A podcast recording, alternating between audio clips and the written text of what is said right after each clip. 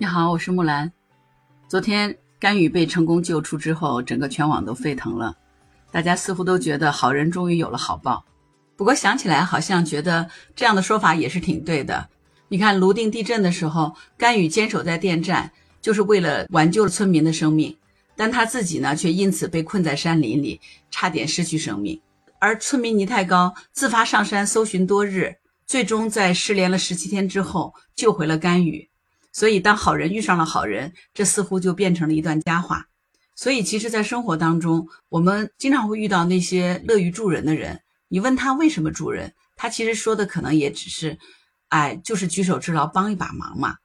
这就让我想起一句话：“赠人玫瑰，手有余香。”是的，其实生活当中这样的事例就是挺多的。结果今天我就又看到一则温暖的故事，就是一位九十二岁的老人，连着两年给一个饭店的老板去送菜。老板每次都照单全收，而且都是用高于市场的价格把这些菜买下来，已经整整两年了。而这位老人已经九十二岁了。这件事呢，就发生在河南的漯河，特别的暖心的一件事儿。这件事爆出来以后呢，很快就冲上热搜了。结果呢，晚上八点多钟的时候，我刷手机看到了这个当事人饭店的老板王先生自己发的一个关于这个事情的自述说明，挺有意思的。我觉得这个王老板。人很朴实，他可逗了。他说：“大家好，我是收购老人蔬菜的当事人，谢谢大家的关注和支持。”这个开头你看特别的接地气，一看这个开头就觉得这个王老板肯定是挺朴实的一个人，真的没有什么更多的华丽的辞藻。他说呢，他自己经营了一个饭店，而且呢还有健身训练营三个学校，他们每天的用菜量是比较大的。两年前的一天，他去菜市场买菜。当时已经将近晚上八点钟了，天都黑了。可是看到有个老大爷的菜还没有卖完，剩的不是很多了。他当时呢，以为这个大爷七十多岁，没想到这个大爷已经九十岁高龄了。为了让他早点回家呢，他就跟这个大爷说：“你的菜全都卖给我吧。”这个老大爷就把菜全都卖给他了。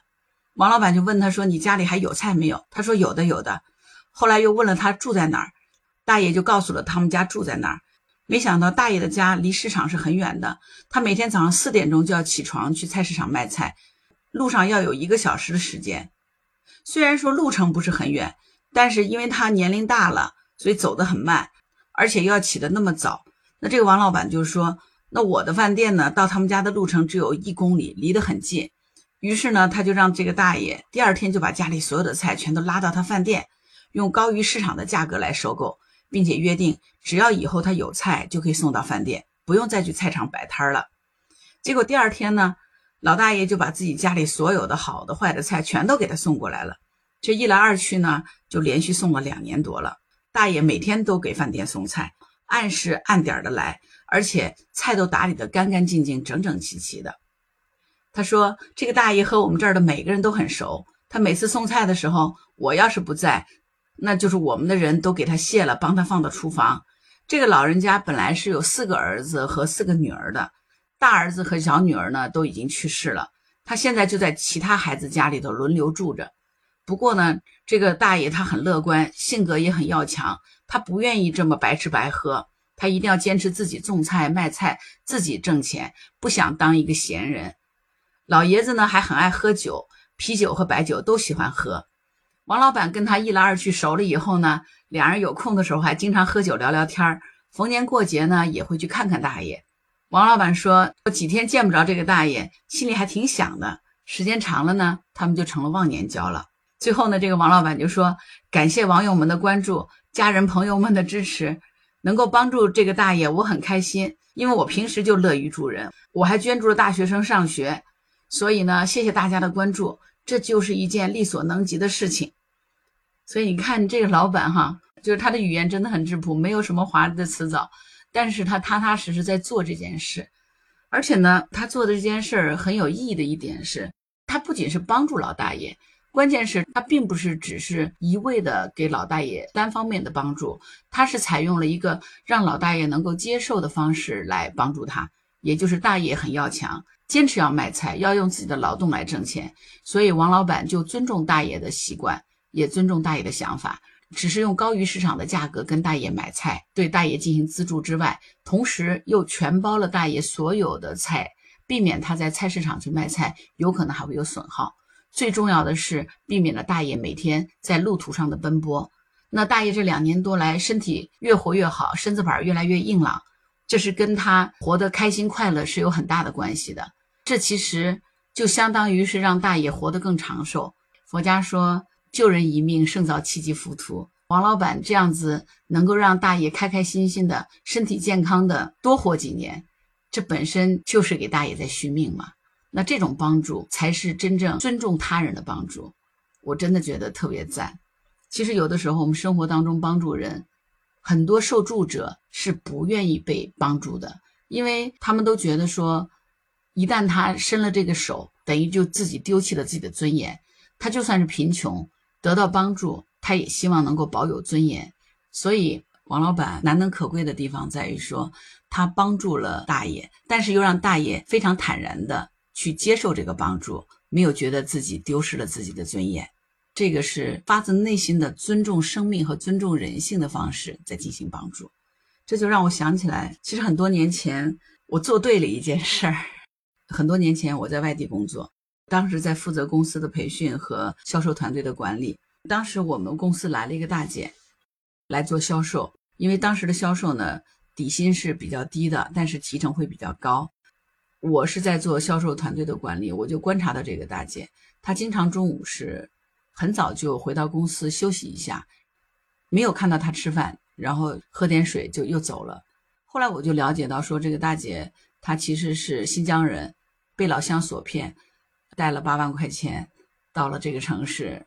其实是误入了传销，钱被骗光以后，已经是身无分文了，所以不得已才找了销售的工作，希望能够挣到钱。交了房租以后，他可能生活费已经非常困难了。我就观察到这个大姐经常中午是不吃饭的。其实我当时挺想帮她的，但是我年纪小嘛，比她年轻了十几岁，我怕我这样的贸然去帮助她了，可能会伤了她的自尊。对我，因为跟她不是那么熟，但是我想她应该不愿意让别人知道她的困境。所以呢，后来我中午去出去吃饭的时候，我经常就会买一个什么，比如说葱油饼啊，我吃掉一半儿，然后呢，把剩下一半儿就是好像没有吃完，打包带回来。有时候呢，就是一个包子，反正我表现出来的样子是，我出去吃饭点多了，在南方我们都有个习惯嘛，吃不完的东西，哪怕只有一个包子、两个饺子，也会给它打包带回来的。所以经常我就会带回半个葱油饼啊，一个包子啊，三个煎饺呀。